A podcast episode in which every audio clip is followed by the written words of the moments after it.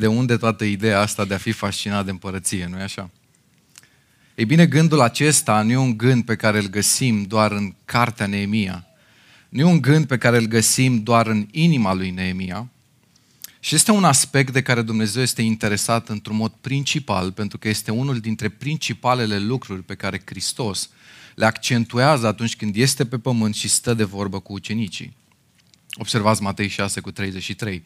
Căutați mai întâi împărăția lui Dumnezeu. Isus enumeră în capitolul 6 câteva lucruri și afirmă toate aceste, toate aceste lucruri neamurile le caută, se concentrează în căutarea lor pe alte lucruri, pe alte priorități, însă voi căutați mai întâi împărăția. Și într-un mod intenționat am pus doar prima parte a versetului, nu știu dacă a apărut pe ecran, dar de ce am pus-o doar pe prima parte? Pentru că tendința noastră astăzi este să ne concentrăm pe a doua parte, care ne interesează mai mult, nu așa? Citim prima parte cumva fugitiv și la a doua parte tragem cumva o gură de aer proaspăt. Caut mai întâi împărăția și toate mi se vor da pe deasupra. Aia ne interesează de fapt. Însă, hei, ai sta să te gândești un pic la implicații? Să cauți mai întâi împărăția? Împărăția lui Dumnezeu să fie pe primul loc în viața ta, împărăția lui să fie focusul tău.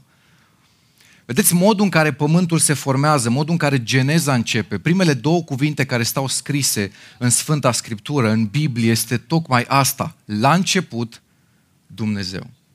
Adică Dumnezeu, primul. Și Hristos când vine nu face altceva decât să reașeze în prim plan ceea ce din păcate în viața majorității a trecut pe plan secund. Hristos reașează lucrurile, mai întâi împărăția, căutați mai întâi împărăția. De aceea Neemia nu vine cu o idee nouă, o idee fresh. Neemia demonstrează că în întâlnirea cu Dumnezeul împărăției, rezultatul va fi că toată viața omului e schimbată și că devii fascinat de lucru care poate până atunci erai indiferent. Nu mai ești tu, doar tu și viața ta, ci El și împărăția Lui. Așadar, începem astăzi călătoria noastră prin Cartea Neemia, o serie de mesaje pe care eu personal o aștept de multă vreme și o serie de mesaje care îmi doresc să ne provoace.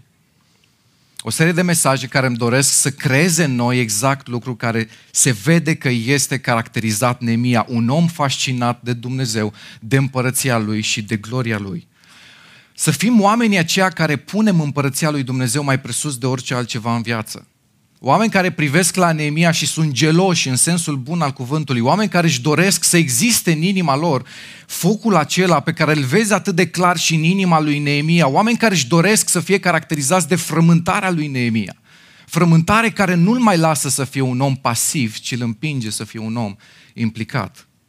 Pentru că Neemia ne învață următorul lucru, că fiecare credincios adevărat este un credincios transformat iar fiecare credincios transformat va deveni un credincios implicat și fascinat de împărăție. Însă înainte să trecem la partea practică, vreau să înțelegem împreună la începutul acestei serii unde ne uităm și unde ne aflăm din punct de vedere istoric. Acum, știu că pe unii vă plictisește istoria, altora le place, însă vreau să vă ofer câteva detalii istorice care să ne ajută să știm unde ne aflăm. Ne uităm în versetul 1 și Biblia spune așa, istorisirea lui Neemia. Cu alte cuvinte, textul de față nu este o ficțiune, nu este ceva de domeniul imaginației, nu este o pildă, ci este ceva ce s-a întâmplat. Sunt cuvintele lui Neemia scrise cu aproximativ 2500 de ani în urmă. Acum, cine a fost Neemia? Și ultimele cuvinte din capitolul 1, unde suntem azi, ne răspunde la asta. Pe atunci era în paharnicul împăratului. Acum, pentru cititorul din secolul 21, probabil că paharnicul împăratului sună cel puțin ciudat sau poate nu foarte interesant. Poate că nu pare o funcție atât de importantă. Însă acum 2500 de ani era o, o funcție extrem de importantă care venea la pachet cu o responsabilitate uriașă. Să fii paharnicul împăratului presupunea că ești acea persoană demnă de încredere care trebuia să guste băutura pe care împăratul o bea de fiecare dată ca nu cumva să fie otrăvită. La fel făcea și cu mâncarea. Pe lângă asta avea rolul să se ducă în noile locații pe care împăratul le vizita pentru a se asigura că e un mediu sigur, ferit de inamici și de pericole. Practic, Neemia era șeful gărzii personale a împăratului, care în acele vremuri, spre deosebire de prezent, avea și rolul acesta de sfătuitor, de consilier al împăratului. Acum, ce înseamnă numele Neemia? Neemia înseamnă Dumnezeu care mângâie. O potrivire, dacă vreți, divină între numele lui și mesajul cărții. De ce spun asta? Pentru că Neemia ne introduce într-o perioadă dificilă din viața poporului Israel. Și anume într-o perioadă de întoarcere a lor din robia în care au stat 70 de ani. Acum, despre ce robie este vorba? E bine, după moartea regelui David, a existat o perioadă de declin pentru poporul Israel și la sfârșitul domniei lui Solomon, regatul Israel s-a împărțit în două, dacă se poate pune harta. Zece seminții au format regatul de nord, numit Israel, iar două seminții, Iuda și Beniamin, au format regatul de sud. Ei bine, idolatria a afectat ambele împărății. Au împrumutat multe practici, multe obiceiuri păgâne și au ajuns să trăiască în păcat, neținând cont de legea lui Dumnezeu. Dumnezeu în bunătatea Lui le-a trimis până în ultimul moment profeți care să-i atenționeze și care să-i, să le spună să se întoarcă de la căile lor spre Dumnezeu. Dumnezeu a îngăduit astfel câteva sute de ani. Perioada de har pentru cele 10 seminții a fost de 200 de ani. Iar pentru celelalte două a fost de 300 de ani. Și am stat și m-am gândit, câtă răbdare are Dumnezeu. Însă după toată această perioadă, în baza legământului pe care el îl făcuse cu Israel, Dumnezeu a lăsat consecințele neascultării să vină peste cele 12 seminții. Și în cele din urmă, toate au fost duse în robie, atât Israel cât și Iuda.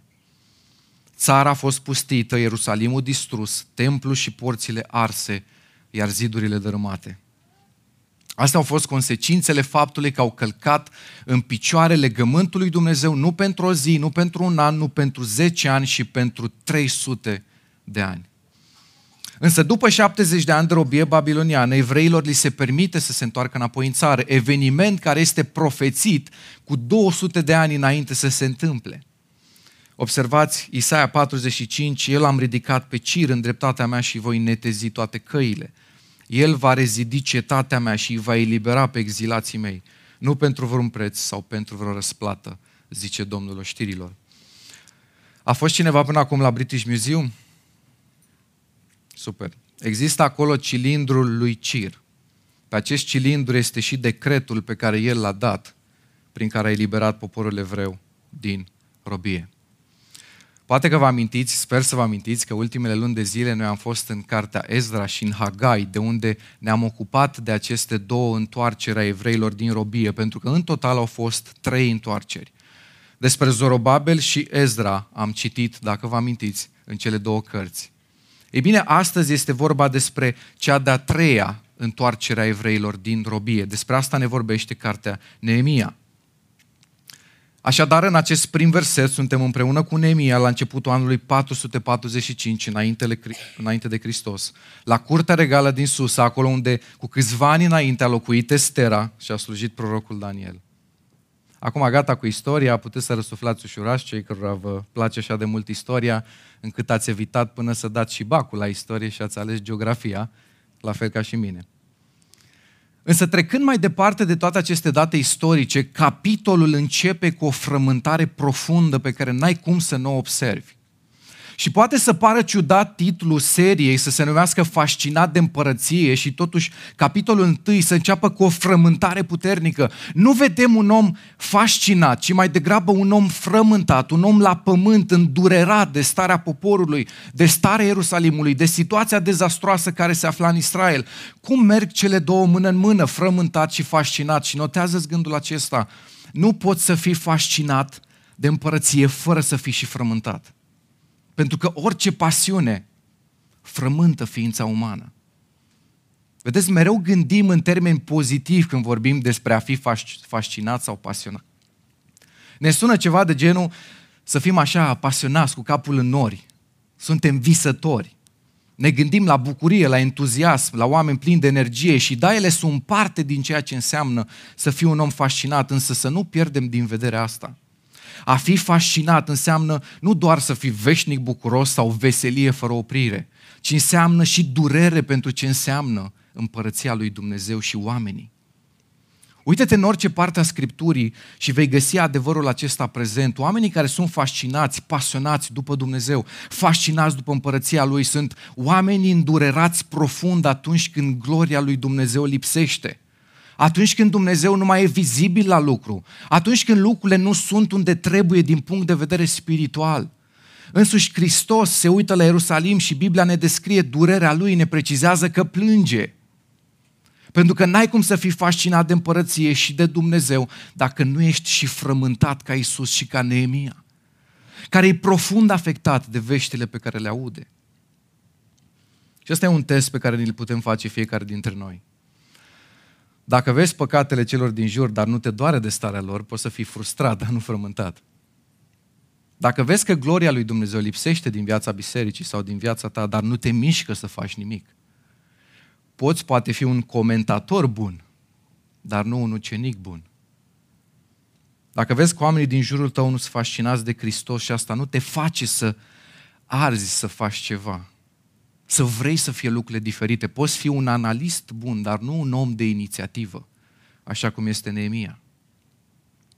Cred că toți ne-am dat seama că e ușor să critici, ba chiar să faci o analiză corectă, dar de pe banca de rezerve. Însă ceea ce caută Dumnezeu sunt oameni care nu doar vorbesc, ci și înfăptuiesc. Pentru că asta vedem în Neemia. Neemia nu rămâne doar la nivelul vorbelor sau a sentimentelor, ci a luat inițiativa și a făcut ceva. Titlul primului mesaj din seria noastră nouă, Fascinat de împărăție, este intitulat Frământarea omului fascinat de împărăție. Și notează primul lucru care trebuie să te caracterizeze dacă vrei să fii un astfel de om. Un om fascinat este un om frământat. Un om frământat este un om frământat de ceea ce lasă în urmă. Fiecare dintre noi lăsăm ceva în urmă și cred că suntem conștienți de asta, nu-i așa? Observați cum începe versetul 1. Istorisirea lui Neemia. Textul nostru începe cu istoria acestui om și partea interesantă pe care vreau să o observați este că spre diferență de alte cărți din Scriptură care sunt scrise de anumite persoane, dar nu neapărat descriu viața celor persoane. Spre exemplu, Geneza scrisă de Moise nu ne vorbește despre Moise. Însă atunci când citești Neemia, vezi că este o carte scrisă la persoana întâi. Poți trece fugitiv prin toată cartea și să observi că e o autobiografie. De ce, de ce este asta important? Pentru că omul acesta atunci când își începe istoria, știe clar cu ce vrea să înceapă. Când începe să vorbească despre viața lui, știe clar cu ce vrea să înceapă, cu ce îl doare, cu ce îl frământă, cu ce nu-i mai dă liniște. Și nu știu cu ce ar începe o istorie pe care tu ți-ai scrie-o în dreptul tău, dar uite cu ce începe istoria lui. Cu povestea unui om care se frământă, se macină, dar nu de propria viață, ci de împărăția lui Dumnezeu. Poți să-ți notezi gândul acesta, lucru de care te doare cel mai mult, descoperă dorința ta cea mai profundă. Dacă te frământă mereu partea de bani, e posibil ca dorința ta cea mai profundă să fie bani. Dacă e de carieră, înseamnă că poate asta e cel mai important pentru tine, poate să fii un om de succes. Și lista poate să continue și nu sunt rele lucrurile acestea, dar nu-i totul și nu-i ceea ce îl caracterizează pe Neemia. Vedeți, eu încă nu am cunoscut niciun om și n-am citit nici în Scriptură despre niciun om pe care Dumnezeu să-l folosească mult, să-l folosească cu putere, care să facă o diferență uriașă în societate, în familie, în biserică, în viețile celor din jur și să nu fie caracterizat și de frământarea asta pe care o vezi la Neemia, Dumnezeu, împărăția lui, mai presus de toate. Și când asta e o realitate în viața ta, există acea durere reală care te însoțește. Tu ce lași în urma ta? Pe tine ce te frământă în inima ta? Dacă ar fi să te uiți în ultimii doi ani sau măcar în ultimul an de zile, ce ai putea să spui că ai lăsat în urmă? Hai să ne gândim la câteva personaje din Scriptură. Avram, cum este Avram numit sau cum a rămas în istorie? Ce a lăsat în urmă? Avram, omul? Spuneți voi. Credinței. Ok. Moise, avut acolo niște șapte, încep să... ok. Spre exemplu, liberatorul, A, izbăvitorul din robia Egiptului. Esau. La ce vă gândiți când auziți de Esau? Ciorbă. Când vă gândiți la Esau, vi se face foame dintr-o Ciorbă de linte. Cred că toți carnivorii din sală se gândesc, bă frate, o ciorbă. Bă bune, o ciorbă. Soția mea e expertă la ciorbe și n-am știut că există atâtea feluri de ciorbă care evită carnea, dar... Sau vă pot da exemplu a doi judecători. Câți ați auzit despre Shamgar? O adevărată vedetă, toată lumea a auzit de Shamgar. Shamgar a fost un judecător în Israel. Cuvântul ne vorbește despre acest om în doar trei versete. Shamgar a fost un judecător și un izbăvitor în Israel. Chemarea pe care i-a dat-o Dumnezeu a fost foarte clară, Shamgar a înțeles-o și a împlinit-o. Câți dintre voi ați auzit de Samson? Ambele mâini sus, toată lumea. Patru capitole, 92 de versete. Și ne descriu un adevăr trist. Omul acesta și-a arătat ținta. Pentru că reține un adevăr destul de inconfortabil. Poți să fii mântuit și totuși să nu fii de prea mare folos lui Dumnezeu. Și nu avem timp să intrăm acum în prea multe detalii, dar gândește-te la Samson. Cartea Evrei ne-l prezintă în capitolul 11. Știm că a fost mântuit, dar când îi citești istoria, când citești relatările despre el, e atât de trist să vezi cât de multe au fost puse în el și totuși cât de puține a făcut. E bine, asta e descrierea multora dintre noi, potențial mult și rezultate destul de mici. Și ce vreau să stârnească asta în noi este acea frământare, nu acea frustrare care să ne țină paralizați pe loc, și acea frământare din viața lui Neemia care nu-l mai lasă să stea pe loc și vrea să lase ceva în urmă. Și apropo de potențial, sociologii spun că inclusiv persoanele introvertite vor influența în medie 10.000 de oameni în timpul vieții. Cum sună asta? Întrebarea nu e dacă influențăm, dacă lăsăm ceva în spate și cum influențăm și ce lăsăm în spate. Vedeți, Samson nu a lăsat prea multe și chiar lucrurile pe care le vezi că le-a făcut, nu le-a făcut pentru Dumnezeu, ci pentru prejudiciul lui personal. Lupte că și-a pierdut anumite lucruri, ba că a pierdut un pariu, ba era mânios din cauza situației în care se găsea. Nu a fost un om interesat de ce lasă în urmă. Un om frământat de împărăție este un om frământat de ce lasă în urmă. Un om frământat de împărăție este un om frământat de oameni. Observă versetul 3 împreună cu mine. Ei mi-au răspuns, cei ce au mai rămas din robie sunt acolo în țară, în cea mai mare nenorocire și ocară. Zidurile Ierusalimului sunt dărâmate și porțile sunt arse de foc. Cum ai fi fost tu la o asemenea veste? Uite cum reacționează Neemia în versetul 4. Când am auzit aceste lucruri, am șezut jos, am plâns și m-am jelit multe zile. Când a auzit că zidurile sunt dărâmate și că oamenii de acolo sunt în nenorocire și ocară, se pune jos și jelește multe zile. Să vă spun din limba ebraică câteva cuvinte, aceste trei cuvinte pe care el le folosește. Ele descriu o jale profundă, doliu, a plânge cu amar, a se lamenta. Te frământă și pe tine problemele oamenilor din jurul tău. Ești tu un om frământat de oameni sau indiferent față de oameni? Însă ce e interesant de văzut la Neemia este că frământarea lui îl mișcă la implicare.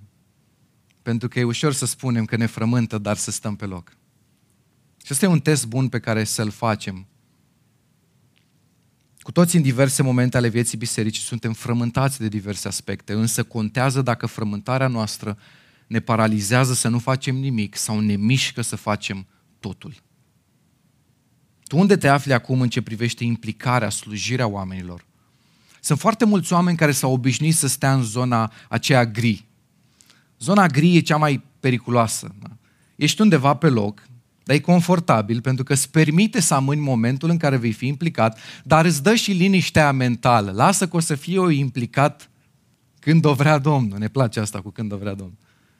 Și când gândești așa, nu ai nicio motivație să te implici să faci vreun lucru. Și întotdeauna spun oamenilor care nu sunt implicați într-o slujire sau într-o biserică, dacă vrei să te implici cu noi, ești binevenit. Dar chiar dacă nu o faci aici, că nu despre asta e vorba, e vorba despre tine, nu rămâne în zona gri, nu amâna momentul în care să ieși din zona gri. Implică-te acolo unde Dumnezeu te cheamă. Și notează-ți asta, diavolul îți va spune orică e prea devreme, orică e prea târziu să te implici. Însă niciodată nu-ți va spune, mă, acum e timpul să o faci. Întotdeauna îți va spune, prea devreme, prea târziu. Mai așteaptă. Însă Scriptura întotdeauna aduce lucrurile în, în momentul prezent. Astăzi, dacă auziți glasul lui, astăzi e ziua mântuirii și când vocea din mintea ta îți vorbește de astăzi, implică-te astăzi, e posibil să fie Dumnezeu. Dar când îți spune că e prea devreme sau prea târziu, eu aș fi foarte atent în locul tău. Al treilea adevăr pentru noi astăzi, care se leagă foarte mult de acest al doilea și o să vedeți imediat cum. Un om frământat de împărăție va fi un om care va lucra în echipă. Ezra, CV, preot, cărturar, descendent direct al lui Aron, scrib. Neemia, paharnic, șeful gărzii împăratului, consilierul împăratului. Și totuși oamenii ăștia atât de diferiți lucrează împreună. În timp ce astăzi oamenii se concentrează pe diferențe, oamenii aceștia s-au concentrat pe principalul lucru care îi unea. Amândoi erau fascinați de Dumnezeu, amândoi erau frământați de împărăție. Și notează-ți asta, deși poate e inconfortabil. Când tu nu poți sluji împreună cu cineva, dovedești că ești frământat de lucruri personale nerezolvate. Nu de slujirea împărăției și a împăratului. Pentru că în împărăție e vorba despre el, nu despre tine, nu despre mine. Ezra și Neemia, doi oameni total diferiți, dar doi oameni care lucrează în echipă. Ce îmi doresc este ca noi să fim biserica aceea în care tot ce vrem este să-L înălțăm pe Hristos, în care să avem acea pasiune pentru Hristos, în care să fim frământați de ideea aceea unei treziri. Cum sunteți voi atunci când vă uitați în Noul Testament și vedeți gloria lui Dumnezeu manifestată atât de puternic? Vă frământă asta? Noi de obicei ne uităm și ne-am tras așa o concluzie. Erau alte vremuri, atunci Dumnezeu lucra cu putere, acum e altă generație și mergem mai departe.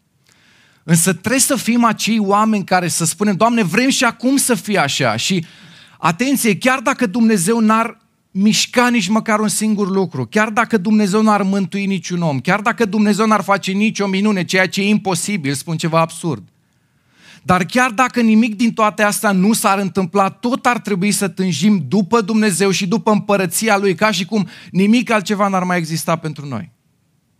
Pentru că în realitate alte lucruri există, însă nu există alte lucruri mai prețioase. Nu există alt scenariu în care să merită să trăiești decât Hristos și nu doar în centrul zilei de duminică, Hristos în centrul vieții noastre și în toate marginile vieții noastre, dacă vrei, Hristos peste tot. Și pentru mulți asta poate să pară o nebunie, însă exact despre asta este vorba. Când îl citești pe Pavel, exact asta afirmă. O nebunie pentru mintea omului firesc, axată pe pământ, pe aici și acum. Însă nu și pentru tine dacă ai gustat din gloria lui Dumnezeu, care nu schimbă doar puțin lucrurile și schimbă total modul în care privești viața. Un om frământat de împărăție va fi un om care va lucra în echipă. Nu știu dacă ați observat diferența aceasta dintre Vechiul și Noul Testament, cum în Vechiul Testament Dumnezeu ridica cât un om, dar în Noul Testament se pune foarte mult accentul pe o echipă pe care Dumnezeu o ridică. Întotdeauna ni se prezintă imaginile acestea de trup, da? Pietre vii, suntem un templu împreună. Și poate că ați dat și pe Instagram de tot felul de așa zise citate motivaționale în care oameni cu influență, milioane de urmăritori sunt întrebați, cine e cel mai bun prieten al tău? Eu. În cine ai încredere cel mai mult? În mine. Cu cine ai încredere să-ți vorbești toate problemele? Cu mine. Cu cine faci tu echipă în tot ce realizezi? Cu mine. Și te uiți și vezi că are 50 de milioane de like-uri. Și ne uităm și mulți dintre cei din biserici. Și zice, mamă, da, ce a zis, câtă putere în omul ăla care reușește singur. Pentru că am pierdut din vedere ce înseamnă să fim o echipă. Însă omul acela nu-i puternic, omul acela e slab, și poate că și rănit și nu mai are încredere în oameni. Și e singur și justifică singurătatea, care are două opțiuni, să se mintă că e puternic și că poate singur sau să recunoască că e singur și că e nefericit. Ăsta nu e un răspuns al maturității, ci al superficialității. Nu e o mentalitate de invidiat, ci de condamnat, pentru că omul niciodată nu a fost creat să funcționeze cel mai bine singur. Singur funcționează cel mai prost și e cel mai nefericit. Și e trist să vezi când biserica împrumută astfel de mentalități și apreciază astfel de învățături nebiblice. Pentru că, într-o ultimă instanță, mentalitățile de tipul acesta afectează întreaga comunitate care Hristos o descrie ca un trup. Vreți să știți care e una din cele mai dificile lucruri din viziunea noastră ca biserică, din practica bisericii noastre? Știți că noi credem în grupuri mici, ne întâlnim în timpul săptămânii, fiecare membru este parte dintr-un grup mic. Acolo mai vii, dar cel mai greu lucru este să te faci vulnerabil la grupul mic. Adică cum să mă deschid eu cu problemele mele? Adică cum să-mi, să-mi vorbesc eu chestiile personale? Eu cu Domnul, frate. Mă întreb motiv de rugăciune. Știe Domnul. Am o cauză, am o barieră. Dar numai să nu spui prin ce treci. Vedeți, unii altora e un subiect central al Noului Testament și pulsul care trebuie să caracterizeze orice biserică care își împrumută valorile nu din lume, ci din Scriptură. Când nu vrei să discuți frământările tale, ești în aceeași problemă ca îl de pe Instagram, care spune că e puternic, că e singur. Când nu vrei să faci echipă cu cei din comunitate, ești în aceeași problemă. Când ai probleme care le trăști de ani de zile după tine, fără să le discuți cu nimeni, ești în aceeași problemă. Sindromul omului singur. Mulți își justifică lor înșiși că a merge pe drumul vieții singur e mai bine, că nu au nevoie de nimeni. Uitând că singurătatea a fost prima problemă pe care Dumnezeu a văzut-o în creație. Amintiți-vă, Dumnezeu creează, este bine, este bine, este bine și l-am dat spune, ceva nu-i bine. Nu este bine ca omul să fie singur. Și am fi tentat să credem că pasajul se limitează doar la relația de căsătorie, însă pasajul ne descoperă nu doar ideea lui Dumnezeu despre un bărbat și o femeie să-și împartă destinele, dar și modalitatea în care omul a fost creat cu nevoia de a nu fi singur. Însă foarte mulți dezamăgiți de oameni ajung să afirme că nu mai au nevoie de nimeni, că nu mai vor pe nimeni, că le e mai bine singuri. Și aici nu mă refer doar la faptul că nu mai vii la biserică, mă, mă refer că poate vii, dar lipsește autenticitatea, vulnerabilitatea, transparența. Ești în mulțime, dar de fapt ești tot singur. Și aici apare și problema grupului mic, în care oamenii nu se deschid, nu vor să vorbească, nu vor să fie transparenți, să spună ce simt, ce cred, ce experimentează, ce trăiesc, prin ce trec. Sunt muți. Însă observă, te rog, comportamentul lui Neemia. În toată cartea îl vezi ridicând o echipă, lucrând în echipă, fiind vulnerabil, deschis să vorbească despre durerea lui și chiar să-și scrie durerile, slăbiciunile și momentele dificile. Nemia înțelege că lucrurile de impact se fac împreună, împreună unii cu alții și împreună cu Dumnezeu. Doamne, ajută-ne și pe noi la asta. Singura singurătate biblică este aceea în care te retragi cu Dumnezeu, ca mai apoi să revii între oameni. Asta e ceea ce face Nemia de fiecare dată. Începe lucrarea în singurătate, dar singurătate cu Dumnezeu și de-a lungul lucrării sale se mai retrage în aceeași singurătate, însă niciodată nu se izolează de oameni. Nu există singurătate sau nu există să te izolezi de toți și să aștepți să fii vindecat. Uitați-vă peste versetul ăsta. Mărturisiți-vă unii altora păcatele și rugați-vă unii pentru alții ca să fiți vindecați. În foarte multe cercuri, versetul s-a transformat în mărturisiți-vă ca să fiți iertați. Și oamenii condiționează iertarea de mărturisire, însă versetul ne spune cu totul și cu totul altceva. Că uneori vindecarea e condiționată de vulnerabilitatea noastră unii cu ceilalți. Un alt verset ne spune, purtați-vă poverile unii altora. Și m-am gândit să vă fac și o ilustrație. Am nevoie de un voluntar. Cine vine în față? Sunt doi. Nu m-am gândit la situația în care sunt doi. Ce fac cu ei?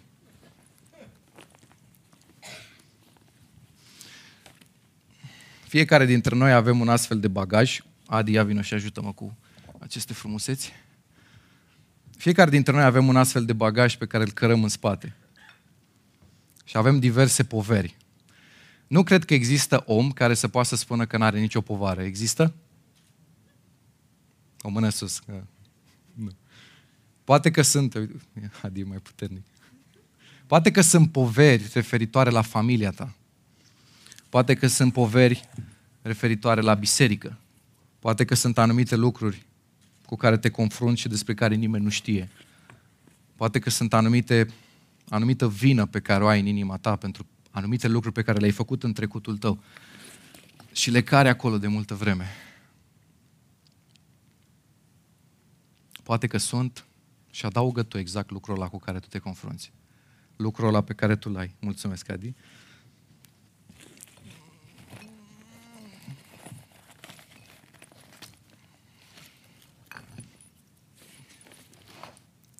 Destul de grea. Hai și tu, Cornel, ca să nu... Purtați-vă poverile unii altora înseamnă că bagajul acesta nu mai vin în biserică și îl car singur.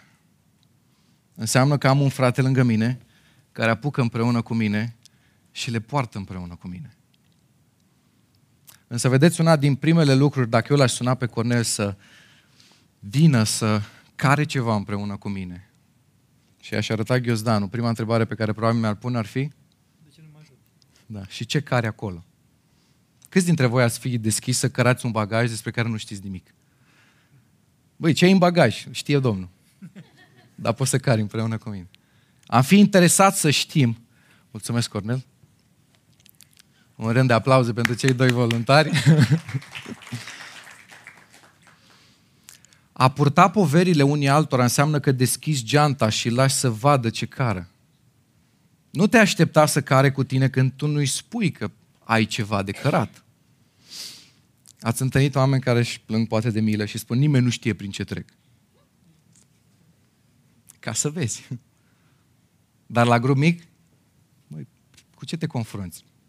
Știe Domnul. Sau eu sunt bine.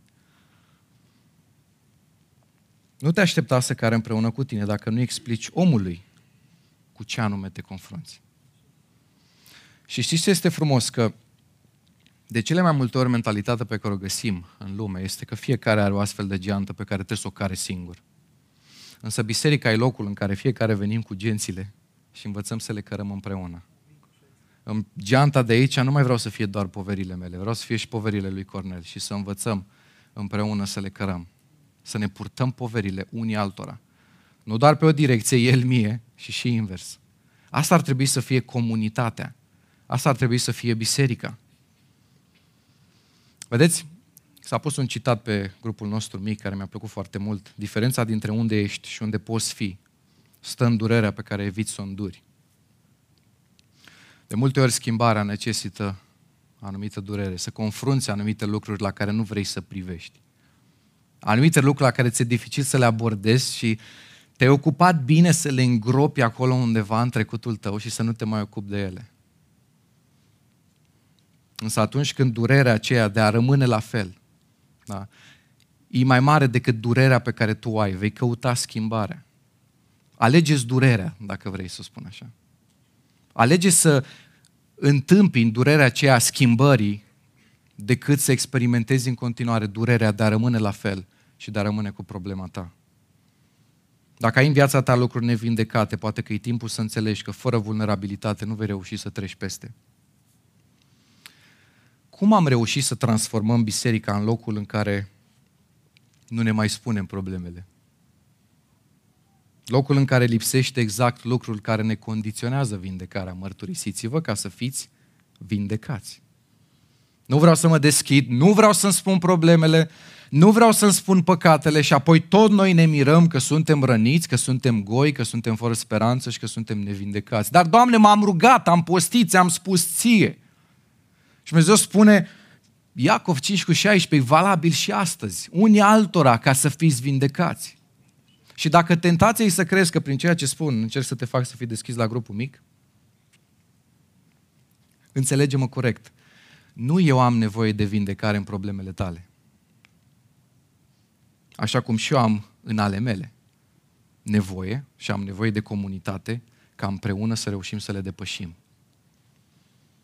Mulți oameni mai au genul acesta de reacții, dar de ce trebuie să-mi știți problemele? Nu e vorba că trebuie să le știm, e vorba că ție îți face bine, pentru că e mediul în care Dumnezeul care își ține promisiunile a promis că aduce vindecare. În acest unii altora. Un om frământat de împărăție este un om frământat de ce lasă în urmă. Un om frământat de împărăție este un om frământat de oameni. Un om frământat de împărăție va fi un om care va lucra în echipă. Și un om frământat de împărăție va fi un om frământat de schimbare. Când ești conștient de cine e Dumnezeu și de ce poate El să facă pe pământul acesta, ce poate El să facă în tine, ce poate El să facă cu tine, cât de mult poate El să lucreze în orașul nostru aici în București. Când ești conștient de asta, n-ai cum să mai stai căldicie sau indiferent. Când ești cu adevărat conștient, trebuie să te frământe asta. Doamne, Tu poți face atât de multe, Tu poți schimba, Tu poți interveni, Tu poți să te arăți, Doamne. Și nu poți să mai fii indiferent de asta pentru că te frământă. Am mai spus-o și cu altă ocazie, unul din cele mai triste lucruri din viață este că în timp ce Dumnezeu are planuri mărețe cu tine, să fii atât de obișnuit în mediocritate încât să treacă toate pe lângă tine. Fii un om frământat de schimbare. Vedeți, fiecare are un scenariu de viață în care alege să trăiască. Omul familist, numai familie, omul axat pe carieră, omul care trăiește pentru plăceri, omul care trăiește doar să supraviețuiască. Mulți ajung să muncească un an întreg pentru o vacanță de săptămână. Și se hrănesc cu gândul ăla, lasă că vine vacanța. Și când vine vacanța, ești atât de obosit, încă nici nu știi când s-a terminat. Sau te întorci mai obosit din vacanță. De obicei așa se întâmplă. Și te mai așteaptă un an, și te mai așteaptă un an. Și poți să-ți pierzi sănătatea muncind din greu, poți să reușești să-ți atingi anumite vise, poți să reușești să faci anumite lucruri pe care ți le-ai propus în viață. Însă, într-un final, tot despre asta e vorba. Trăiești și mori. Oare doar despre asta să fie viața? Doar atât? Vedeți, în viața mea lucrarea aceasta a început cu o nemulțumire. O nemulțumire sfântă, ca să o numesc așa. A faptului că am ajuns să fim interesați de forme, de tradiții, de reguli, de culte și nu de Hristos, de gloria Lui și de împărăția Lui. La un nivel cu mult mai profund, asta se întâmplă în Neemia, dar cred că asta trebuie să se întâmple și noi să pună Dumnezeu în noi acea nemulțumire, să nu ne mai mulțumim cu puțin, să nu ne mai mulțumim doar să fim admiratori, să nu ne mai mulțumim să fim doar vizitatori. Vedeți, toată lumea vrea schimbare, dar nimeni nu vrea să se schimbe. Neemia nu face asta, schimbarea pornește de la el. Sau nimeni nu vrea să participe în schimbare, toată lumea vrea produse finale. A fost cineva care în grupul de inițiativă ne-a vizitat la un dat, mult timp în urmă, și mi-a spus așa, chemați-mă când o să fie gata. După ce vă mutați, după ce aveți totul gata, bazați-vă pe noi. În mintea mea era ceva de genul, nu, nu știm dacă vom avea nevoie. Nu știu dacă voi face asta. Atâția oameni doar observă, dar nu rezolvă nimic. Însă în Nemia Dumnezeu le oferă evreilor posibilitatea întoarcerii, le-a oferit o nouă șansă, o nouă oportunitate să trăiască diferit. Ocazia asta o ai și tu astăzi. Și nu te gândi doar la ce se întâmplă în Neemia, că se întorc, gândește-te și de unde se întorc, dintr-o robie urâtă. O robie datorită păcatelor lor. Și dacă biserica se confruntă astăzi cu o problemă serioasă, este cu micșorarea standardelor lui Dumnezeu. Nu ne mai întrebăm cum putem să trăim la înălțimea chemării și standardului pe care Dumnezeu îl are și cât de mult putem să-l coborâm și încă să ne numim creștini.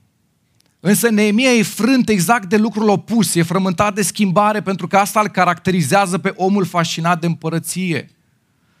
Dacă singura întrebare pe care ți-o pui este e păcat sau nu un lucru, cel mai probabil nu cauți sfințirea, ci mediocritatea. Ierusalimul a fost fără ziduri, fără porți, fără protecție. Tu cum ești astăzi? Câți dintre noi nu suntem poate și astăzi robe ai păcatului? Anumiți zei pe care îi aveau și ei în alte forme. Ego, zeul sinelui, Eros, zeul plăcerii, Mamona, zeul banului. Nu știu ce ai făcut sau cu ce te confrunți astăzi. Știu că sunt persoane care, pentru ele, cred că nu mai există speranță de ieșire din păcatul sau problema cu care se confruntă. Însă am o veste bună pentru tine. Dumnezeu poate și vrea să te elibereze, indiferent de robia în care te afli. Pentru că nu există păcat pentru care să nu fi murit Isus și nu există groapă din care El să nu poată să te scoată. Neemia este credinciosul căruia îi pasă, credinciosul care se implică, credinciosul care atunci când aude niște vești triste nu rămâne rece, îl mișcă profund. Însă știți ce este foarte interesant? Credeți că Neemia nu știa că de 150 de ani zidurile Ierusalimului sunt dărâmate și arse de Nebucanețar? De ce crezi că acum dintr-o dată e așa de neliniștit de situația lui? de situația de la Ierusalim. Pentru că ceva se întâmplă în el și acel ceva trebuie să se întâmple și noi. Ca ceea ce știm atât de mult mental, dintr-o dată să înceapă să ne doară, să ne doară de oameni, să ne doară de gloria lui Dumnezeu, care lipsește de multe ori, să ne doară de ceea ce Dumnezeu poate să facă și că nu-l vedem la lucru. Exprimarea lui Neemia este următoarea. Eram paharnicul împăratului pe atunci Neemia începe și vorbește la timpul trecut, pentru că Neemia nu mai era ce a fost. Ceva s-a schimbat în el și așa trebuie să se întâmple și în tine și în mine. Și deși cartea debutează cu ruine, cu ziduri dărâmate, cu porți arse de foc, lucrurile nu rămân la fel datorită oamenilor ca el. Și ascultarea lui nu a adus doar o cetate reconstruită, ci și vieți restaurate. Să asta e ceea ce ne dorim și noi să se întâmple aici. Să fim acei oameni care nu mai poate să doarmă noaptea dacă nu văd gloria lui Dumnezeu în biserică.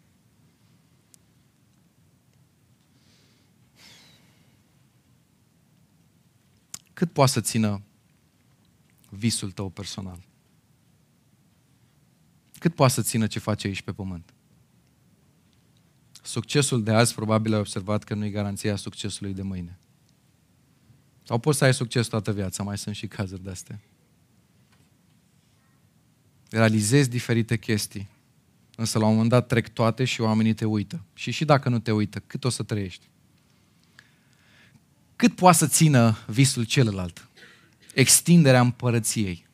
Oameni care trăiesc pentru Hristos, oameni care trăiesc pentru o împărăție veșnică care nu va trece niciodată. Cât ține visul celălalt pentru totdeauna. Aș vrea să plecăm capetele împreună. Privește la exemplul lui Neemia, dacă te vei uita în capitolul 1. Cartea începe în felul următor, istorisirea lui Neemia. Citești și îți vine să zici, mă, Neemia, dar ai zis că scrii istoria ta, nu istoria Israelului, nu istoria împărăției lui Dumnezeu. Însă omul acesta are viața atât de conectată cu împărăția lui Dumnezeu, încât atunci când începe să vorbească despre El, începe automat să vorbească despre Dumnezeu. Nu începe cu ceva de genul, sunt Neemia, am 29 de ani și am ochii albaștri. Și el zice în felul următor, sunt Neemia și mă frământă profund tot ce e legat de Dumnezeu și împărăția Lui. Atât de mult mă frământă asta, încât atunci când îmi scriu istoria, vorbesc 5 secunde, două versete despre mine să știți cum mă cheamă și restul cărții despre el, împărăția lui, poporul lui, gloria lui. Zice Neemia, hai să vorbim despre asta. Că asta mă frământă pe mine cu adevărat. În al treilea verset deja descrie cum plânge, cum jelește de ceea ce se întâmplă în Israel și de faptul că dorește să-L vadă pe Dumnezeu la lucru. E ușor să plângi pentru tine, însă Dumnezeu caută oameni care să plângă și de dragul împărăției Lui. E ușor să te doară de problemele tale și nu zic că e greșit asta, e mai greu să te doară de problemele oamenilor din jur, dar astfel de oameni caută Dumnezeu. Vedeți, lucrurile de care te doare cel mai tare descrie termometrul vieții tale spirituale. Neemia, din al doilea verset, când își întreabă frații ce fac, aude despre ei și asta îl distruge de durere. Am șezut jos și am plâns zile la rând. Mie mi se pare fascinant să citești despre Neemia, pentru că e un om care ori nu are probleme personale, că nu prea vorbește despre ele, cum ar fi o istoria noastră personală, nu? Plină de probleme. Problema 1, numărul 2 și ar fi plină de probleme. Omul ăsta ori nu are probleme personale și hai să fim sinceri, cine nu are probleme personale? Ori pentru el, durerea aceasta a împărăției, frământarea asta a împărăției este atât de mare încât pentru el toate celelalte lucruri trec pe plan secund. Și aici vreau să precizez ceva. Se poate pentru mulți ideea aceasta ca Dumnezeu să fie în centru să sune cumva neatractiv sau egoist din perspectiva lui Dumnezeu, care mereu ne reîntoarce și ne reașează față în față cu cererea Lui. Eu să fiu pe primul loc, căutați mai întâi împărăția. Însă ideea e una foarte simplă, nu există lucru mai măreț pentru care să trăiești decât pentru asta. Nu există fericire în viață mai mare pentru care să trăiești decât pentru Hristos și împărăția Lui. Nu există mod mai glorios în care să trăiești decât asta. Și mai ales într-o perioadă în care vorbim despre trezire, nu se va face nicio trezire dacă viața noastră nu e marcată de astfel de frământări de care și Neemia este frământat. Pentru că trezirea nu vine pentru că avem cântece faine sau că avem un spațiu fain. Trezirea spirituală vine prin oameni profund afectați de gloria lui Dumnezeu, care se uită la lucruri așa cum sunt și zic, vreau să le văd diferit, vreau să-L văd pe Dumnezeu. Atunci când ne uităm la oameni să avem, să avem acea atitudine, Doamne, vreau și ei să vadă gloria Ta, Doamne, vreau ca împreună să vedem mai mult din cine ești Tu.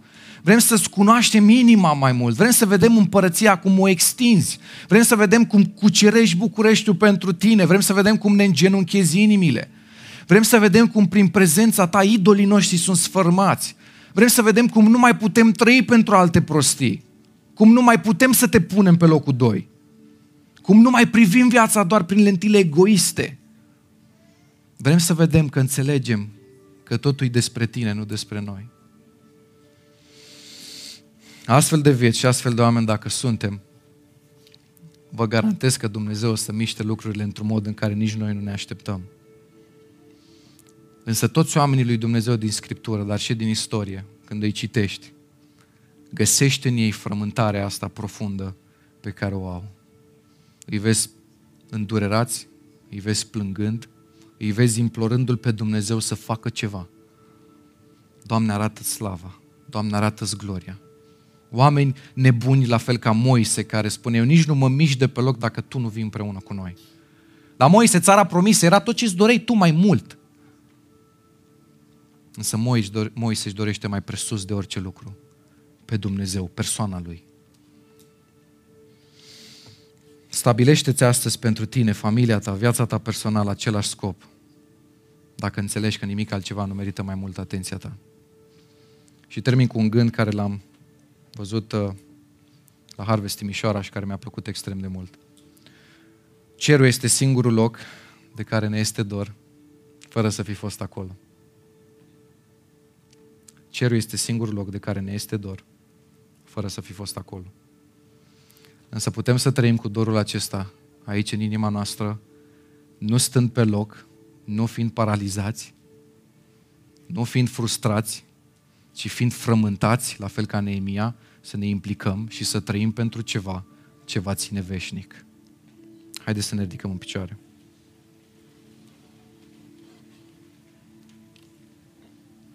Cântăm următoarea cântare prin care declarăm că Isus rămâne sigur, chiar și atunci când viața pare fără rost. Și dacă astăzi pentru tine viața pare fără rost, dacă n-ai un scop pentru care trăiești, roagă-L pe Hristos să așeze în inima ta scopul acesta al împărăției. Să fii un om fascinat de împărăție mai presus de orice lucru. Haideți să cântăm împreună.